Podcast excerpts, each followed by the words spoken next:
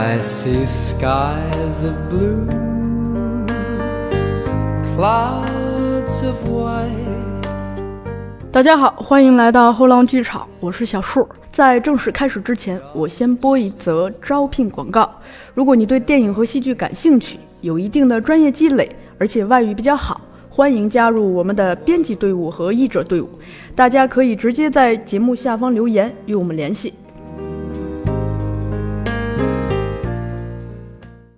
咱们就是呃，进入下一趴哈。嗯嗯，我其实一直对上海地图，嗯，虽然能看到，但是嗯我没有概念。你比如说看北京，当你看到东城区或者看到朝朝阳区三个字的时候，嗯你有会有一个想象，嗯就比如说朝阳群众之类的，哪怕是这样子，你会有一个想象。嗯。上海这边就是，我想请你就是拿这个地图，简单的先给我们介绍一下，嗯，上海的话，嗯哪块儿属于如果高档区，哪块儿属于繁华区这之类的。上海有一个那个上海话讲“哦这个”，就是“哦这个”就是意思就是不太好的区，就是嗯你刚刚说，哎，有一些比较高闸北是吧？呃，闸北还不是像普陀区，哦那时候我们都说普陀普陀区是五这个，哎然后啊，在西边儿最西边儿。然后比较好的区就是黄浦区啊、静安区啊，哦就都都在市中心的这些区域。就是咱们传说中的十里洋场，嗯就在这一块儿是吧？嗯，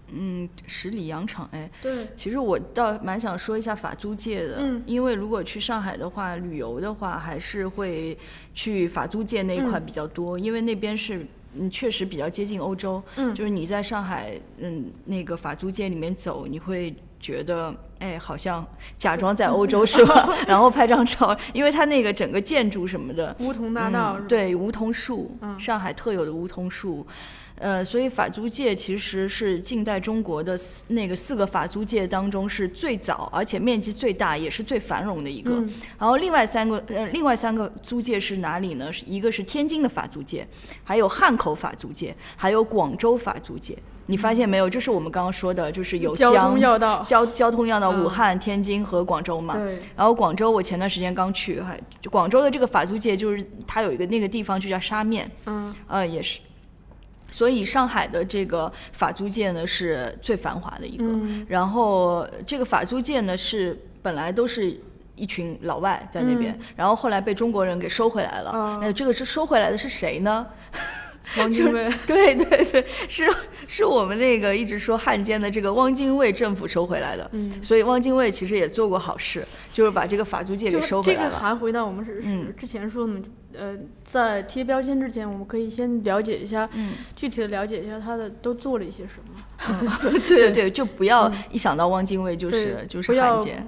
概念化。对，肯定也是做过一些好事的，呃，然后嗯，像我去，我回我回上海也经很喜欢去逛法租界，嗯因为确实很舒服。那那时候法租界其实跟现在就是那些路其实都挨得很近，所以霞飞路、南京路是不是就在都在都很近对，都在法租界。哦像霞飞路以前叫霞飞路，现在其实就是淮海中路。嗯然后我就查了一些资料，会发现很有意思。其实呃，以前的那些名字现在都不用了，现在都是现在的名字了。你像那时候那个霞飞路，现在叫淮海中路。嗯然后衡现在的衡山路，那个时候叫贝当路，嗯啊、现在的华山路，那个时候叫海格路。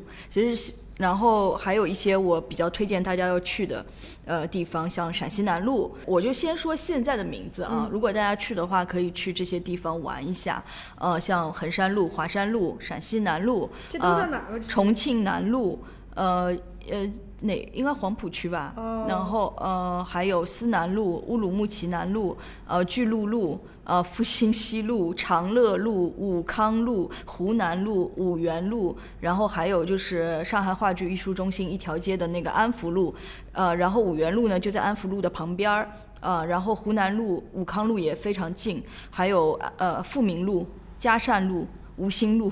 我现在跟你说，你是不是一头雾水？我我一个也听不懂，但是我在说的时候，我脑子里就就是你全部有对，特就。是特别熟，因为一直去，嗯然后这些路都挨得很近，但是他们以前的名字都呃都不是叫这个。你像那个武康路，它以前是叫福开森路，呃，哎，我想请教你一下，就是你像呃北京的地图吧，就是我们一般说什么嗯，西富东贵啊，嗯，就是呃，对对，有这种南方人和北方人就是在这个呃地理啊或者什么还是差别挺大的。像上海人的话，他是不知道不懂东南西北的，嗯所以我搬到北京来以后，我叫车，司机总是跟我说你往南边走。然后我就我就一脸懵逼，哦南边在哪边？我们我们只说左右，所以上次跟跟那个北京人，就是我一个闺蜜还在讨论这个问题，然后说怎么分清这个东南西北，然后我们我们真的是不懂东南西北，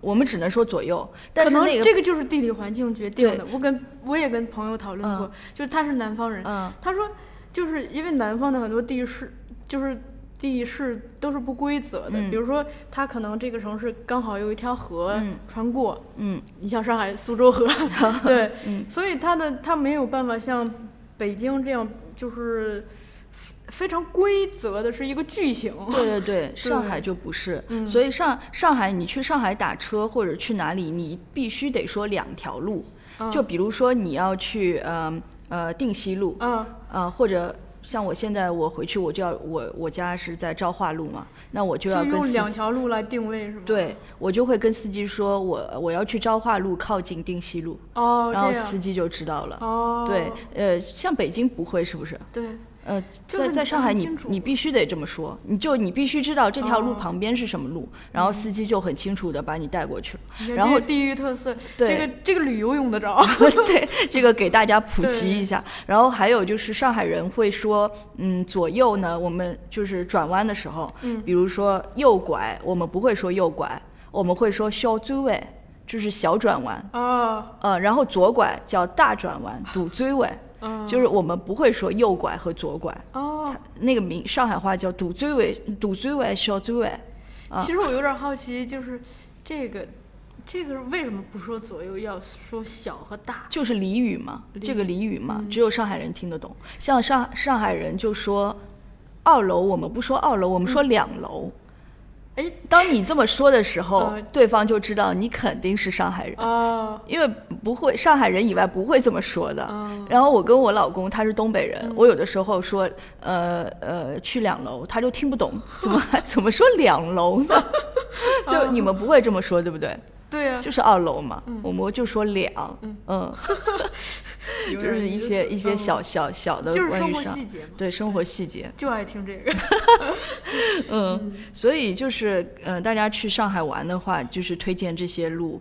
呃，我那个时候，嗯，就是我大学毕业以后，我就自己租房子嘛，嗯，所以我其实很长一段时间，大概有两三年是住在延安西路，因为离我的母校很近。哎，嗯这个延安路是跟这个杨敬邦，延安西路，我记得我们上中国电影史的时候，嗯老师说延安路那一带就嗯。是杨敬邦地区。养金榜，养对。金榜就是我们现在会说这个人说上海话有有有点养金榜，就意思他说的不标准，呃，嗯，是这个意思。但是那个那片是不是洋金棒地区，我还真不知道，因为我那时候租那边是因为我离上海上我的母校上海戏剧学院很近嘛，嗯。上戏它很小，其实跟那个北京呃中中戏。戏差不多，就是哦中戏呃也是。中戏因为现在是有昌平校区了嘛，嗯。昌平校区很大，但是它市中心的那个就是胡同里面的那个很小，对，然后上戏也是，就从头走到尾，大概也就十分钟。所以我们有两个门，一个门呢就是在延安西路上面，然后另外一个门是在华山路上面。嗯所以那时候为了就是离母校比较近，我就租在那边，租在那边。所以那一带就是为什么租在那里呢？首先，我现在买房子也买在那里，嗯就是现在是住在昭化路嘛。嗯然后是因为一个是地段比较好，就是然后它离新乐路很近，就是还有法华镇路，都是一些小路，但是这些小路就很安静。我很喜欢上海的一点就是，呃，特别是法租界，呃，它有梧桐树，然后环整个环境很好。到夏天的时候，就是它会那个叶子很大嘛，嗯它会把那个嗯路都盖住，然后你就不会很凉快。对，很凉快。因为上海夏天是很难熬的，就是特别热，然后冬天又特别冷，呃，所以嗯，上上海的话，就是你去这些路逛的时候，你会发现有很多小店，嗯呃，就是有咖啡馆，然后有嗯卖衣服的小店，然后你会发现就是确实嗯怎么讲。有一个词叫小资，它现在变成一个贬义词了。但是其实上海就会给你这种，就是它很精致，就是它的很多店都很精致。呃，你会有一种错身在欧洲的感觉。哦嗯，所以就是推荐大家去那些店。像我在长乐路，我开过咖啡馆，所以我对那一带就很熟。嗯嗯。呃有几个地方地标性的，还是推荐大家去玩一下，比如上海的思南公馆，这到底是个什么样的存在？我经前段时。间是吧？前段时间刚刚，嗯，我在思南公馆演出完回来嘛，嗯而且我六月份结婚也也在思南公馆办，它其实也是思南公馆对面就是复兴公园，嗯，然后那一带，呃，就是再过去就是复兴路啊，所以那一带也是也是法租界吧，以前也是法租界。然后思南公馆旁边有一个周公馆，就是那个历史建筑周公馆，就是周恩来的故居嘛，嗯，然后也可以去玩。呃，就是思南公馆，它现在是变成一个地标性的一个建筑了，因为它整个一个建筑就是。嗯，不是石库门，应该是上海的那种老洋房吧。嗯，就是那一片全部都是老洋房，所以他就把它规划起来，变成一个地标性的。然后不远处又是新天地，啊，新天地是啥？新新新天地你应该知道吧？就是那个一大一大会址啊，哦都在那边啊，哦就它也都是老洋房，所以像田子坊啊、呃思南公馆啊、新天地啊，它都是因为这个历史建筑，哦然后它的建筑又很有特色，是上海的老洋房，嗯然后它就把它规划起来，然后变成一个地标性的，然后有很多的嗯小店，然后有很多的文艺的，所以很多呃去上海旅游都会去那边。那现在思南公馆。发展的比较好，它有书店，呃，它有咖啡馆，然后它现在又在办这个户外的艺术节。嗯。我这我这次那个五月份回去，刚刚在那边做了一个户外的演出嘛，所以现在就变成大家，而且那边可以就是你结婚婚宴都可以在那里办，嗯。就是它环境很好，嗯。所以大家去可以去那边玩一下，因为它对面就是复兴公园，然后还有东正教堂，还有孙中山故居。啊、都在那边。然后临近的还有这个陕西南路啊，呃，这个淮海中路啊，反正就是很方便嘛，因为都在那一片儿。然后你就一点点走，就是你就步行就可以了，步行你就可以去很多地方。所以我推荐给大家的路线就是，你可以从新天地开始，然后你就沿着那个复兴路一直向西，然后到那个重庆路，然后再到这个思南公馆，到复兴公园，啊，然后去到旁边的，然后再远一点的，你可以去长乐路啊、巨鹿路啊那些地方。嗯、其实长乐路要着重说一下，嗯，呃，因为最是我近们主播那个长乐吗？长乐就是长方形的长，乐嗯就是快乐的乐。那我们主播就叫长乐。是吗？那是是不是跟上海有什么渊源？长乐路最近谣传要要拆掉，嗯，然后我就很震惊，说长乐路这么有历史渊源的一条路，居然要拆掉嘛？而且它有呃有，你去豆瓣上搜的话，它有一本画册，就叫长乐路，好像是，就是拍各种长乐路的，嗯，因为长乐路上面它除了小洋房，它还有，呃，它还有弄堂。我那时候就是我来北京之前，我其实开过咖啡馆，呃，就是我除了做戏剧，我还做过很多，就是那时候很文艺嘛，就想开一个自己的咖啡馆，然后我那时候就找了，我就在长乐路上面开的，然后当时有一个风气就是不不开那个商铺，就是开在弄堂里面。所以我当时找的就是一个弄堂的房子，所以它是要走那种很很窄很窄的楼梯，就是那种上海的那种，呃，很陡峭，大概都快九十度了吧那种楼梯上去，呃，然后那个时候我那个咖啡馆叫年年 Home，因为我小名叫年年嘛，嗯所以我对那一带特别熟。呃，每天我就从我家，我家住在延安西路，然后我就坐车到呃长乐，呃坐地铁到呃那一站，然后下来走过延庆路，然后走到长乐路，走到我的那个那个工作室。然后长乐路上面不远处还有一个嗯，还有一个书店叫涛芬书店，涛凤书店。掏粪。对，掏粪他是那个很有名的那个人，对，掏粪书店，它是一个外文书店，就是里面都是外语书，嗯但是有很多画册，然后有的时候会在里面看看书，然后中午休息的时候，然后下午再回到工作室去工作，这样子，嗯，所以对那那一带是很有感情，呃，因为有很多回忆在那边，嗯待了差不多有两年吧。然后后来，嗯，咖啡馆也不是很挣钱，虽然没有亏钱，但是没有挣钱。然后我又想说离开上海这个城市，就是想去过一些崭新的生活，所以就是把咖啡馆就嗯盘出去了，就是呃就是让别人接手去经营，呃，然后我就我就走了，嗯。说到电影院，我先给抛一个抛砖引玉一下，呃，就是上海那个时候的电影院发展到什么程度啊？就是它这种摩登的状态，嗯就是它设备非常的齐全。你像电影院里头是有冷暖气的，嗯然后还有衣帽间，就跟咱们现在去看个戏一样，就有衣帽间。嗯啊、你出来还可以买汽水，有卖汽水的，嗯然后有咖啡厅，哦可以喝咖啡。然后那个时候还会设雅座，哦对，就是你看它整体就同样是看电影，就是周边设施是很齐全的，它嗯。会考虑到你进入电影院之前或者离嗯，呃出来之后的一些，喝个汽水啊，喝个咖啡、啊，这还挺欧洲的啊。对啊嗯。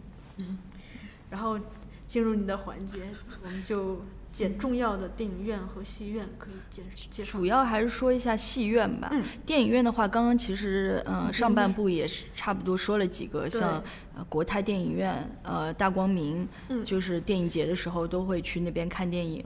然后大家如果去上海，正好赶上上海国际电影节的话，嗯也是大家可以买票去看。嗯哎，说到这个，我我也补充一下，嗯嗯，我觉得就研究上海的这种，嗯，比较重要的，特别是老上海比较重要的电影院分布，嗯。大家不妨嗯找一本石灰台一路、那哦个蓝色版《雾海夜航》，嗯。我们当时是做了两份地图，一个嗯是石灰在北京的活动地图，一个嗯是石灰在上海的活动地图。嗯。这个活动范围就包括他的居所，他租房子也好，买房子也好的好几处居所，你能嗯。看到人在不同的发展阶段，他的这个。他所处的地段以及这个房子的这个好坏，嗯。另一个就是非常重要的，就是他会告诉你谁会在哪里读书，在哪里喝咖啡，嗯。他的戏经常在哪几家电影院或者戏院演，嗯。而这些电影院刚好是那个时候北京和上海嗯非常重要的电影院，所以其实是考察一个城市文化生态的一个重要的资料。哦，我觉得那真的推荐，因为我也看了嘛，这三本 还写了评论，对所以就是确实，我觉得应该去读一读。嗯嗯，上海的话，因为我在上海，呃，我本身就是上海戏剧学院毕业，所以嗯跟戏剧肯定是有很大的这不个解之 缘对对，不解之缘。所以在上海我也经常看戏，嗯虽然在北京也待了六年了，然后我也其实我也经常回上海。那么给大家推荐的一些，我比较先从我比较熟悉的这个剧院说起啊，像我们那时候读大学的时候。其实经常就是去上海话剧艺术中心看戏，因为它离我们的学校很近。呃，不，还呃，地位差不多，但是嗯。其实还不太一样。哦，嗯，上海话剧艺术中心，嗯，比较时尚一些吧，哦。我觉得。整个那个就是美感，呃，美，呃就是这个美学风格上面，你说的是戏的呃，对，质感还是建筑的质感？呃，各方面，哦，嗯，其建筑它它就是一个大楼，嗯对，像仁义它就历史更悠久一点，当然话剧艺术中心历史也挺悠久的，待会儿我们可以说一下为什么经常去那里看戏呢？就是因为离学校近，因为学校另一个门就在华山路，然后走过去走到安福路大概也就十分钟，嗯呃，所以我们学校的学生基本就是去那边看戏比较多一些。那这个上海话剧艺术中心，它其实。呃，一九九五年的时候就建了，它当原来还真的是叫上海人民艺术剧院。哦，你要这么说的话，其实跟北京人艺是一样级别的。对，但是它后来发展发展呢，我它就是整个一个美学风格，就是跟现在的人艺就不一样了。哦呃，因为它它原来叫上海人民艺术剧院，呃，最早是一九五零年的时候就有了这个上海人民艺术剧院。嗯，然后呢，后来是和上海的青年话剧团，上海的青年话剧团呢是一九五七年创立的，嗯那么这两个就合并了。合并就是上海人民艺术剧院和上海青年话剧团合并以后，变成了现在的上海话剧艺术中心。就是当时是这两个很有名的团团体团队然后合合并而成的。然后嗯，当时就是新中国成立初期的时候啊，这个很有名的一个戏剧家叫夏衍、黄佐临，还有我们的老院长熊佛西，这个是他们创建的这个上海话剧艺术中心。嗯，然后之前呢，其实一直是演中西方的这个古典名著为主，还有一些近代的作品，所以他的这个确实，嗯，也可以这么说，就是和北京人艺是可以抗衡的。然后现在就是从我大学时候去那边看戏呢，嗯，现在的上海话剧艺术中心，它已经成为一个上海人看话剧就知道这个地方。哦，呃，因为它本身就很悠久嘛，历史，然后也做了那么多年了。它有三个剧场，嗯，呃，一个大剧院，一个大剧场，还有一个叫戏剧沙龙，还有一个叫第六空间。啊、第六空间呢就比较小型一点，是在这个大楼的六六层，啊、哦演一些比较实验的戏。然后戏剧沙龙呢就会演一些小剧场的戏。哦那么大剧场呢就是演那个很大型的，像商鞅这样大制作。商鞅你肯定知道啊。我听过没嗯看过？对我也没我也没看过，我很想看，因为据说确实很不错，嗯也是上海话剧艺术中心这个出品的。那么我当学生的时候，为什么经常去呢？就是它有一个节，嗯、叫亚洲当代戏剧季。嗯。嗯，呃，其实全国的这个戏剧节，你像北京的戏剧节很多了，我们上次也说到，那上海的戏剧节其实不多，哦。呃，很少的。那么这个亚洲当代戏剧季呢，就是，呃，当时对我们做学生的时候来讲是最大型的，嗯、因为它叫亚洲当代戏剧季，也的确是整全亚洲对，的确是全亚洲。那时候确实花了很多钱去请一些，呃，日本的很好的戏过来，嗯呃，然后还有新加坡，还有台湾，嗯，当然也有香港，呃，就是那时候我读大学的时候，每年都会去看这个节，然后很多就因为，可以看到亚洲其他国家和地区的戏剧发展的现状，嗯，对对？对，他确实早期请过一些非常好的戏，嗯。然后我的那个就是等于说打开了我的眼界，也是从这个节开始的。我我刚好想说这个成语。对，真的是打开了我的眼界。但是这个亚洲当代戏剧界后来发展发展呢，就是也是跟这个钱有关，就是钱越来越少想。不动了。对，就是没钱你没办法弄啊。我那时候还采访过玉荣军，哦呃，玉荣军就是上海话剧艺术中心的他，是话剧《简爱》的编剧。呃，对对对，他写过很多戏。呃，他以前是学那个按摩的，你知道吗？我不知道。他是就是学体育出身的，哦他就是喜欢写戏，然后呢，他就去话剧书中心看戏，然后认识了一个领导，然后他就把自己的剧本给他看，然后领导觉得写的不错，是吗？对，是这样，就是哦他反而不是学戏剧出身的，但很呃这个就很有意思。那么他后来写了很多戏，很努力。呃，我那时候看他的第一个戏是叫三 W 点 com，嗯，呃，就是白领戏剧的开端吧，应该算，嗯就是很那时候看很前卫的。上海是有白领戏剧的，对吧？对我，我刚想说就是，嗯，上海的这个戏剧的这个派别吧，啊，呃，就是话剧之中心，它就演，大多数是演白领戏剧，然后还有一种剧叫悬疑剧。现在悬疑剧特别火，就是嗯，阿加莎·克里斯蒂嘛，嗯，那个最有名的那个叫什么？就是一屋子人在里面，然后一个个死去，那个那个呃无无什么无人生还。啊？对，这个戏就是票房实在太好了，场场爆满，就一直在演，哦不断的在演。所以那个话剧中心就是靠这个白领戏剧还有这个悬疑剧剧来来支撑这个票房。哦，嗯，然后还偶尔会做一些大制作的，像商鞅这样子的。嗯就是说话剧中心的戏怎么讲？我觉得是它是呃，它是它是保持在一个水准，就是嗯一直是这样一个水准。但你要说它多么的先锋也也没有，它就是其实它的定位还是大众给普罗大大众众去看的，嗯给小白领看的，就是喜欢文艺，然后呢就是又嗯有有这个钱去买嗯这个戏票的人看的，是这样子。但是他每年都会搞这个亚洲当代戏剧季，其实我觉得挺好的，就是票价也不贵，嗯。然后会有一些扶持，但是你又可以看到别的地方的，嗯。然后但是慢慢的随着这个钱越来越少呢，这个戏的质量也在哦下滑，对，所以好，我现在来了北京之后，我就已经很少看那个节了，嗯。嗯，然后说完这个话剧艺术中心，为什么要说话剧艺术中心呢？也是推荐大家就是去那个那条路，安福路，啊，哪那两个字？安是那个安静的安，嗯。福是幸福的福，啊，叫安福路。这个上海人或者说经常去上海的，一定会知道这条路，因为这条路很美。嗯，它那个上面呃，就是那条路上面有很多我喜欢的咖啡馆，嗯，然后有一些小店，我待会儿也会介绍。呃路也不长，你走从头走到尾大概也就也就十五分钟这样子哦。嗯。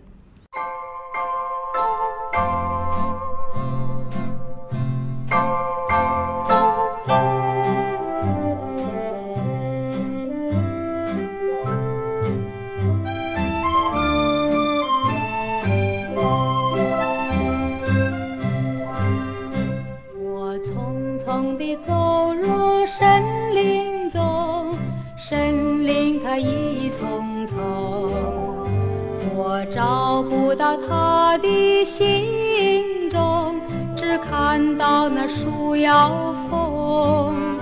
我匆匆地走在森林中，森林它一丛丛。我看不到他的心中，只听得那南屏钟。南屏晚钟，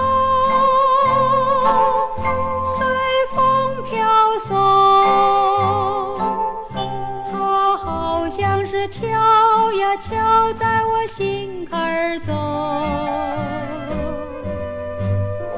南屏晚钟，随风飘送，它好像是催呀催醒我相思梦，它催醒了我的相思，相思有什么用？我走出了丛丛森林，又看到了夕阳红。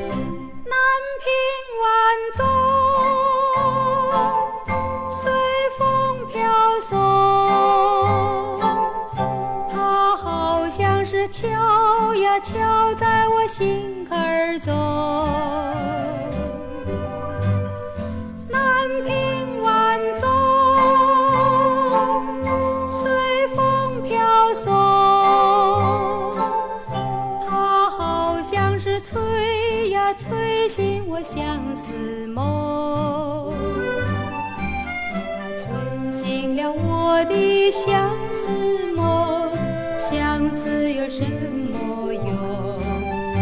我走出了丛丛森林，又看到了夕阳红。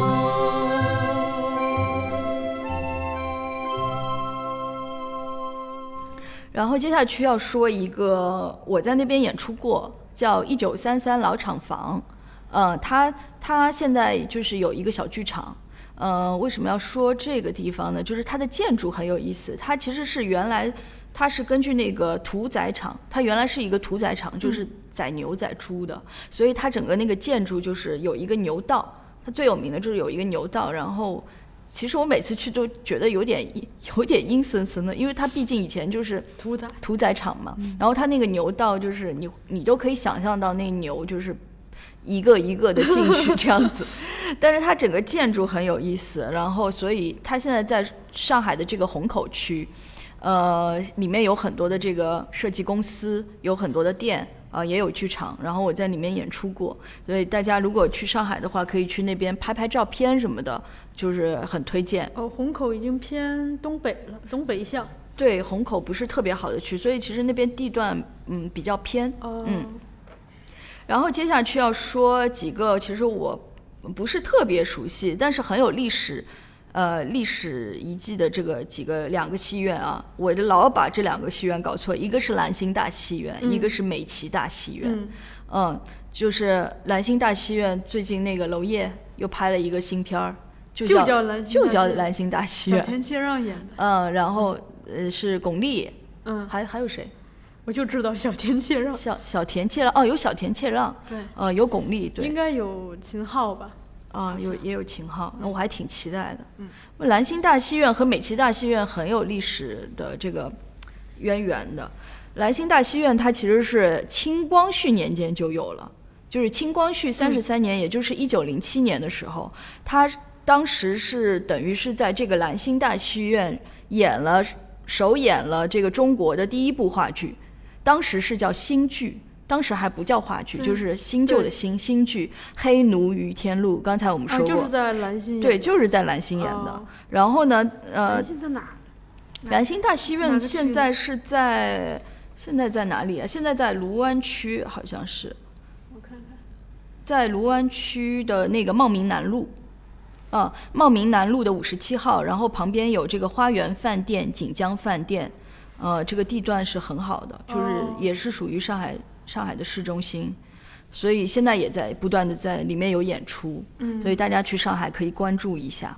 然后这个兰心大戏院，它在民国十九年的时候，也就是一九三零年的时候，呃，才这个才把那个呃原来的那个地方迁过来，就是迁到现在的这个茂名南路这个地方，原来不在这个地方。然后呃，就是后来才叫兰心大戏院，它有两层。然后大概有七百多个座位，就是当时来讲，就是整个那个设计啊什么的都非常的豪华，非常的欧洲。你现在再去看的时候，你都会觉得这个剧场很美，嗯。然后美琪大戏院呢，美琪大戏院就我为什么老是跟这个 兰心大戏院搞混呢？就是他们我也会搞混，呃，就是他，因为他们那个里面的。里面的装修、里面的陈设其实都差不多，都是对，都很欧范儿，所以我老搞错。然后美琪大戏院它是在江宁路上面，就是现在的江宁路，江是长江的江，宁是安安宁的宁，江江宁路的六十六号。呃，以前它以前它有一个名字，以前它不叫美琪大戏院，它有一度是解放以后它改名叫那个北京影剧院，北京影剧院就是放电影的地方。然后后来嗯，就是才又。才改回，又叫美琪大戏院。四一年建成的，我查的时候。对对对，民国三十年，就是一九四一年，是由一个建筑师叫范文照设计的。呃，它也是两层。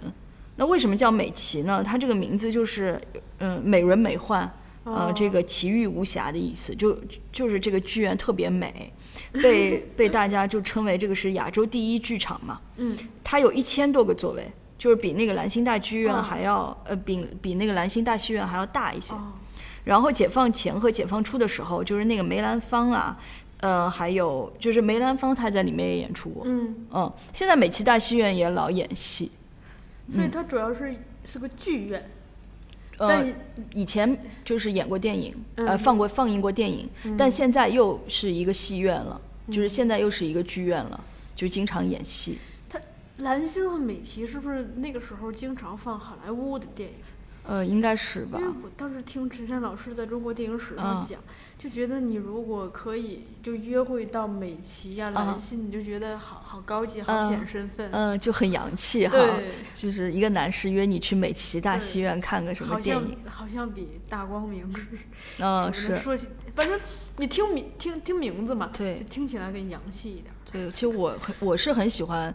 兰心大戏院的，因为我记得我在兰兰心大戏院看过两三个戏，我特别喜欢它的就是整个一个装修和建筑。哦，它确实就是因为你在国外看过戏，你就知道，嗯，国外的剧院都是很有历史，都是历史非常悠久的，所以它的座位可能不是那么新，然后它的那个墙壁可能都是斑驳的，但是然后那个舞台呢，就是一看，呃，就是有历史痕迹的，我就喜欢这种剧院，但是我。就发现北京除了人民剧院，好像就是现对现在剧院因为都是新造的嘛，所以就是没有历史的那种痕迹。然后你在蓝星看戏，你就感觉不一样。嗯嗯，它就是有那种欧洲的那种，你就感觉坐在里面就不太一样。它一个是就是建筑本身这个形态给人的感觉啊，对，还有座椅呀、舞台，嗯，座椅舞台，还有一个是什么？还有灯，我嗯，还有什么？灯光，嗯，还有一个就是。就就像你刚才提到你的咖啡馆一样的，就是怎样进到这个剧院也会影响。你你你刚才说去你咖啡馆需要攀登一个非常陡陡峭的楼梯，楼梯啊，对，就是不是有一些那个地下的剧场是嗯。需要哎，啊垂近近乎垂直的深入下去，嗯。才能进到那个嗯。昏暗的剧场。对。就那那如果你是进那样子下去，不是你会有一种就是掉入一个坑里的 这样说可能就是你会就是通过爬。呃，就是下这一节一节的楼梯，嗯当你进入到那个剧场的时候，到了另一个空间嘛，再加上那个灯光的设置什么的，对，就是让你突然就跟跟外边儿就是脱节了。就是隔隔对隔裂隔裂了，然后对你就进入到一个他营造的那个空间。，对，很多酒吧就是这样设置。嗯、对，但剧院很少，你发现没有？所以就但国外这样的剧场很多，嗯，所以我觉得这个中国就是有待开发。日本就是呃，就是成因讲那个东京看戏那一期，嗯，他就说日本有很多小剧场，其实是因为没有钱，都在地下。然后再说两个嗯新兴新兴起来的剧剧场吧，呃，其实我都还没有去过，因为我我离开上上海也好多年了。然后这两个剧场是新盖的，一个呢是叫上海国际舞蹈中心，现在是在长宁区的虹桥路，呃，离我家也挺近的。我特别想去。特别想回去去那边看一场现代舞，然后那边的艺术总监就是选戏的这个人还是我的朋友，特别巧就是我还没有离开上上海的时候，我在上海的吴江路上面一个嗯打字机博物馆，我做过一个表演的培训班，嗯然后那个时候就有一批喜欢表演、喜欢话剧的人来报名，然后我们会有一些剧本朗读，然后大家扮演各一些角色。哎，嗯，就很很有意思。六年过去了哈，起码有六年，大概七年吧，六七年过去了。这些人有一天，我突然发现，我以前的这个学员现在是上海这个国际舞蹈中心的艺术总监了。哇塞，嗯，她本身英文就很好，一个嗯女孩儿，然后她很喜欢这方面的东西，然后然后后来我们就又加回，呃，又就是加了这个微信。那时候我离开的时候好像都还没有微信，没流行微信。对，然后她现在就是很喜欢现代舞，自己也在学，嗯、嗯所以我就是，而且这个国际舞蹈中心成立主要是看舞蹈的，对，吧？主要就是舞蹈，是唯一一个就是只演只演舞蹈类的，嗯。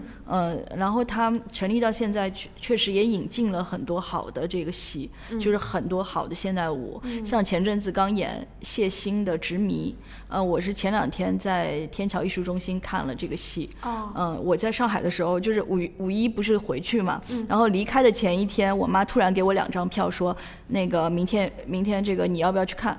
哎，我想怎么会有人送我妈现代舞的票？他说他不去，说给我去，但是我第二天要离开，就是要回北京了嘛。然后我一看是谢欣的《执迷》，然后那个制制制制作人又是我的朋友，然后我回北京之后，发现他们要来北京演了，然后我就赶紧说要去看。看了以后，确实这个戏很也很好，很震撼。呃，所以我就想回上海之后，我一定要去这个国际舞蹈中心感受一下。嗯。呃，然后也是推荐大家，如果去上海的话，如果赶上有演出的话，去看看一下。我举手提问一下，呃，你说 你刚才提到打字机博物馆，啊？我挺好奇的是是一个什么样的存在？哎，这个就是也是特别神奇。那个全是打字机吗？，对，全是打字机。哎就那个时候，呃我就是还租过一段时间房子，是租租在那个吴江路。然后呢，有一天那个逛就是闲逛嘛，每次每天那个吃完饭就要去走一走，然后路过一家感觉哎还不错，我就进去看。然后他也不收门票的，他就让你参观。他的一楼全部都是打字机，因为就是建这个。建这个打字机博物馆的这个老板呢，他是一个华侨，嗯，哎，他就用自己的钱买的，就是收藏的这些打字机，各种打字机。然后我就很喜欢，然后呢，就跟他们嗯运营的这个人、嗯啊，老板不在，在国外，运营的这个人呢又很爱好艺术。呃，在二楼，他的二楼呢，专门就是开放出来，就一个空间举办活动的。那他就说，我就说，我就住，我家就住在旁边，嗯然后我是搞话剧的。他说，那你有没有兴趣来我们这边，就是搞搞活动什么的？哦然后后来就发展成每周在他们那边要做一个剧本朗读，哦然后就是做了这个班儿，然后认识了一批人这样子。嗯，所以后回去之后，可能这些人又可以重新聚起来，因为一个空间跟一群流动的人的联系。，对对，就是七年之后还能再聚起来，就是因为你都喜欢这个东西。像我前阵子，我刚才思南公馆做呃做那个结婚还是不结婚的那个户外演出，然后呢，也有一个女孩儿，呃，其实不能是，她年纪稍微比我大一点，也有孩子了，过来看我的演出，然后我一看这个脸脸特别熟，然后后来结束，他过来跟我聊天，他说你还记得吗？我吗？我是卓卓呀。他说我那个七年前在你那个吴江路的那个班上面，我报的你那个班儿，哦然后我就赶紧加了微信，就是、哦就是这么神奇。他说我在那个呃公众号上看到这个消息，我特地来看你的。嗯，嗯这种人就是你看，就是这个就是一个建筑空间，嗯和人的这个联系，嗯你看人就是来了又又走，它是流动的，但这个空间一直在这里，嗯但是恰好是这些来自五湖四海的人，通过这个空间取得了联系，离开之后又重逢，对就特别有意思。对，就是无论你离开多久，因为上海对我来说就是故乡嘛，嗯，就是我还是会回去，然后还是会遇到这些人。所以就是我经常就嗯、做咱们这个后浪剧场，我经常觉得很幸福。嗯。为什么呢？就是反正我就在这儿，你看你们嘉宾这个来了，那个嗯。走了，这个来了，嗯。那个走了，但可能呃一段时间过去，尽管你马上回上海了，嗯，但回想起来，没准儿嗯。我们又对。在其他的机缘下又撞见了，所以，嘉宾也很幸福。对，好，然后刚刚说完国际舞蹈中心呢，就是在最后介绍一个，也是最近刚刚呃建成的一个艺术中心，叫一八六二时尚艺术中心。哎，这一八六二是有什么名头吗？它就是原来也是根据一个老老厂房改的。刚刚说的一九三三，它是根据那个屠宰场改的嘛。然后这个一八六二时尚艺术中心，它原来是一个船厂，嗯，呃，原来呢叫船厂一八六二。哦，对，所以它就是历史也很悠久，因为它在那个嗯滨江大道。它它的那个地理位置呢是旁边就是黄浦江嘛，滨江大道，所以原来是老船老船厂。老船厂就是造船的地方，所以里面可能还会，因为我还没去过啊，我嗯我看了一些图片，那还有一些呃造船厂的那些东西在。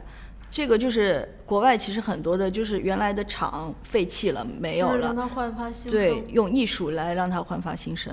呃，这个一八六二时尚艺术中心也演了好几个我喜欢的戏，所以而且他那个选戏的又是我的朋友，所以就是一定要去看一下。像那个 OKT 的呃海鸥，那哦还有我很喜欢的那个戏呃一主二仆，好像是叫一主二仆吧，就是荷兰一主二仆还是一仆二主？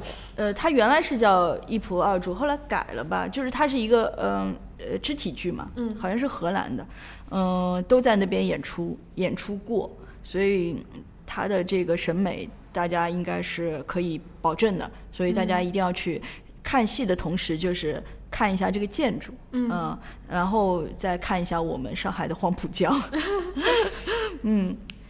说起这个黄浦江啊，嗯就是其实上海这些年，呃，哎，黄浦江跟苏州河在上海人民的心中是一个什么样的存在？嗯，苏州河就是母亲河了。嗯虽然苏州河不是一度就是污染很严重，然嗯后臭气熏天的，嗯然后但是苏州河感情还是很深。那黄浦江也是母亲母亲江嘛，嗯嗯，这个就像兰州人民说起兰州就会想起黄河一样的，嗯、嗯，因为我听说，就比如说上海人喜欢说要跳江啊，跳跳跳江干江嘛？跳江自杀吗？对，就就就你比如说，跳入黄浦江，对，嗯，是有这种说法吗，好像是，就日常就就嗯可能就是。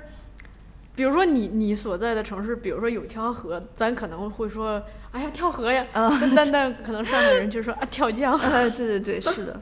其实我我在北京就挺遗憾，就北京没有河，就没有海呀，后海，就北京就特缺水，因为嗯。北方嘛。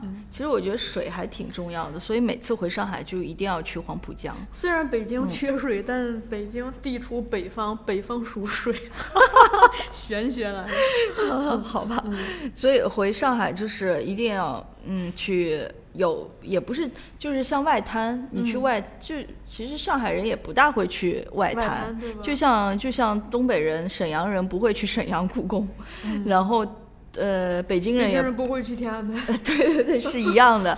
但那个反而旅游的就一定要去一下外滩什么的。然后，但是江呢，黄浦江对我们来说感情肯定是不一样的，因为黄浦江很美，确实很美。然后现在上海的这个当代艺术，当代艺术发展的很好，因为上海的美术馆特别多。嗯。然后在上海的这个。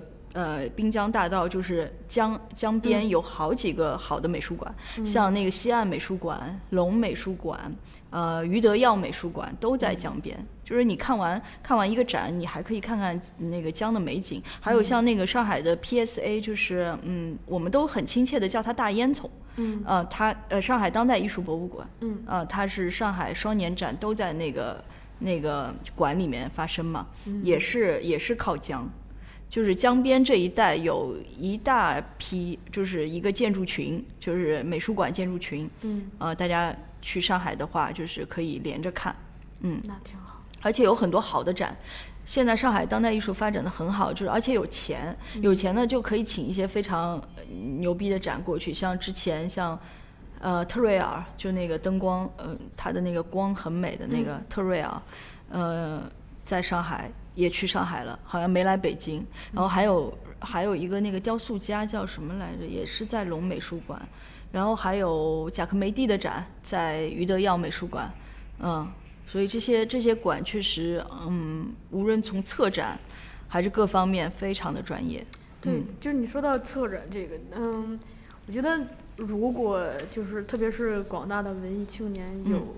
有闲的话，嗯，就是可以多走走，就哪怕，呃，不是太了解，可以就是多开开眼界，看一看。一个是看建筑，嗯，看演出，嗯。如果心细的人可以看这个策展的整个思维，就是它都设计了什么单元，嗯，每个单元之间是靠什么来衔接的，就看这种东西都挺好玩的。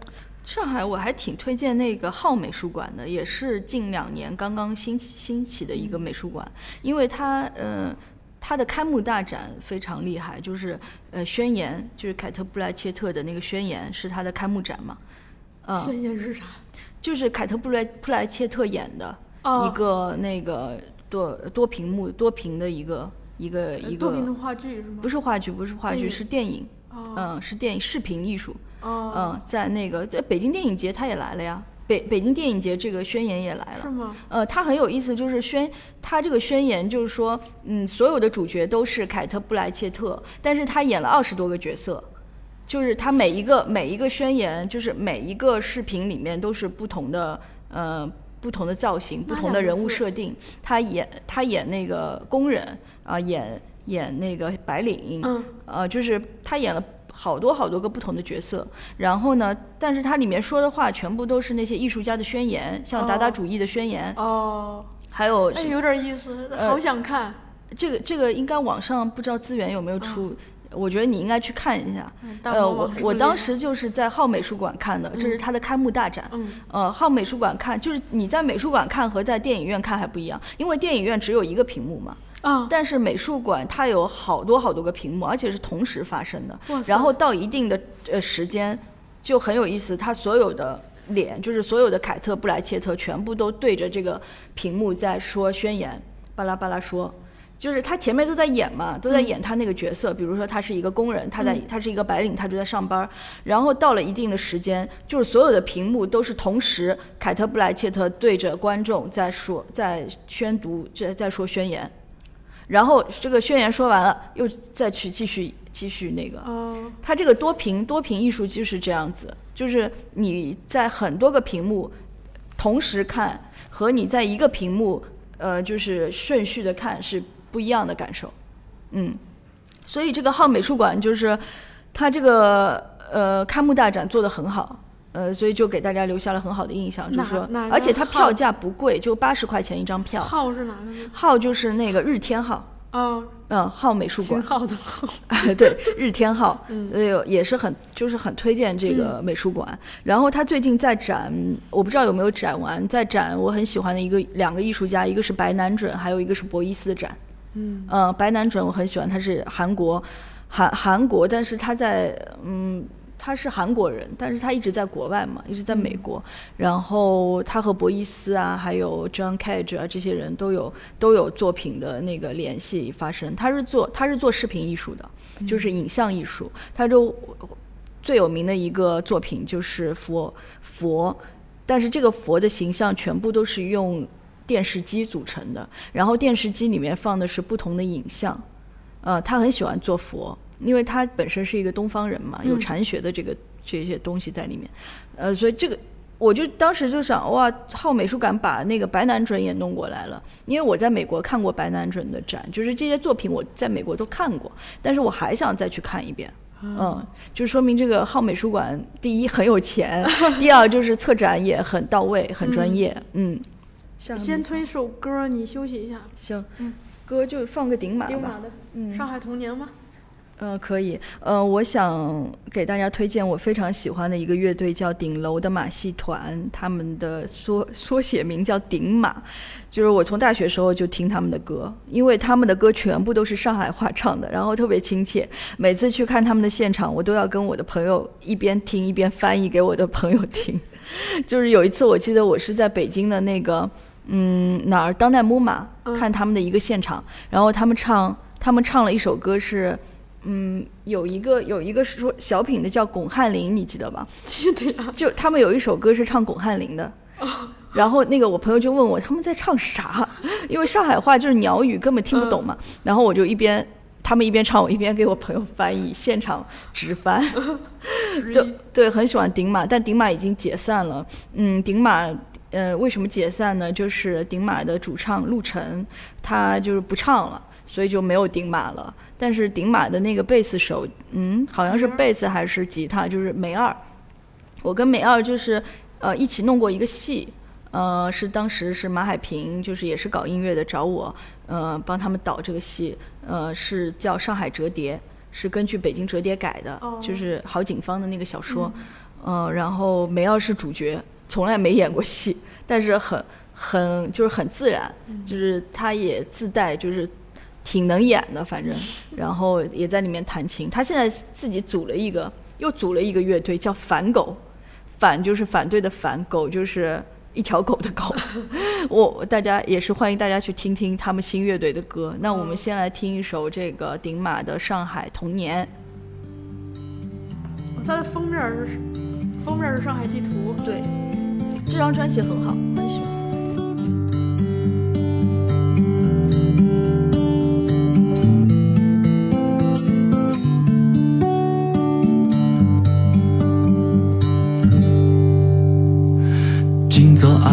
两家头拿起一把墨镜，来唱唱阿拉一道经历过的童年。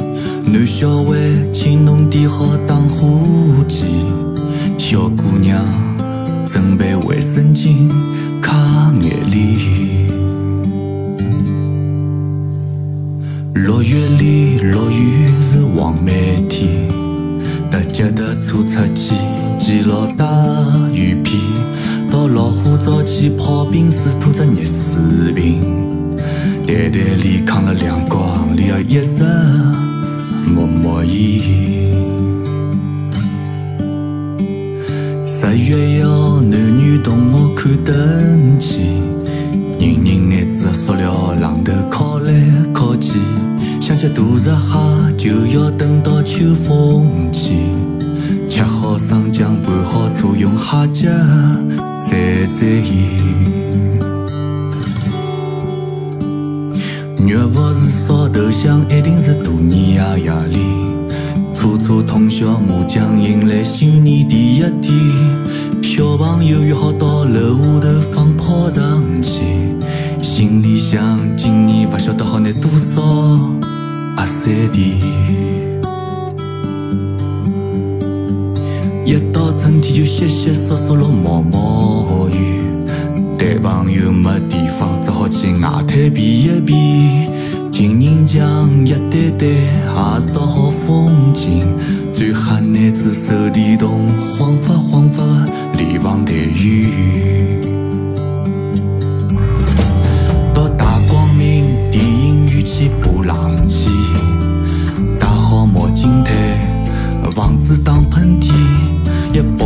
行くだって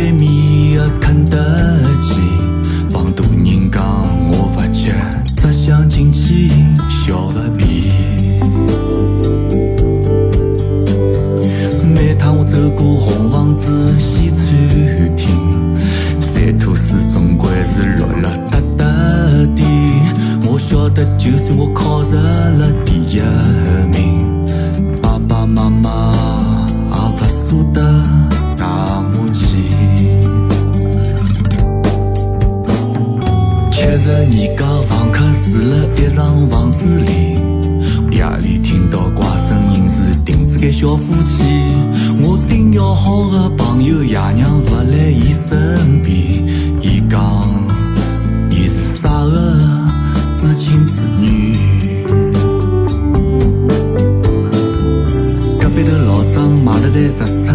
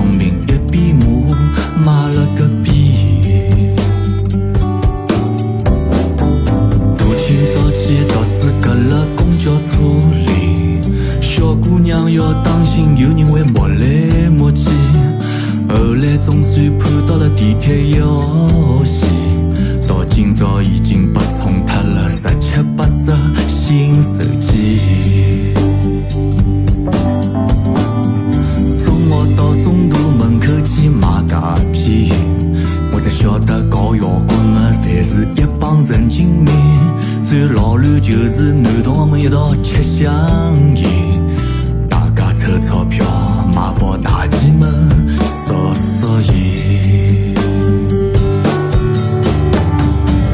搿就是阿拉的上海童年，天天侪介有劲。或许阿拉小时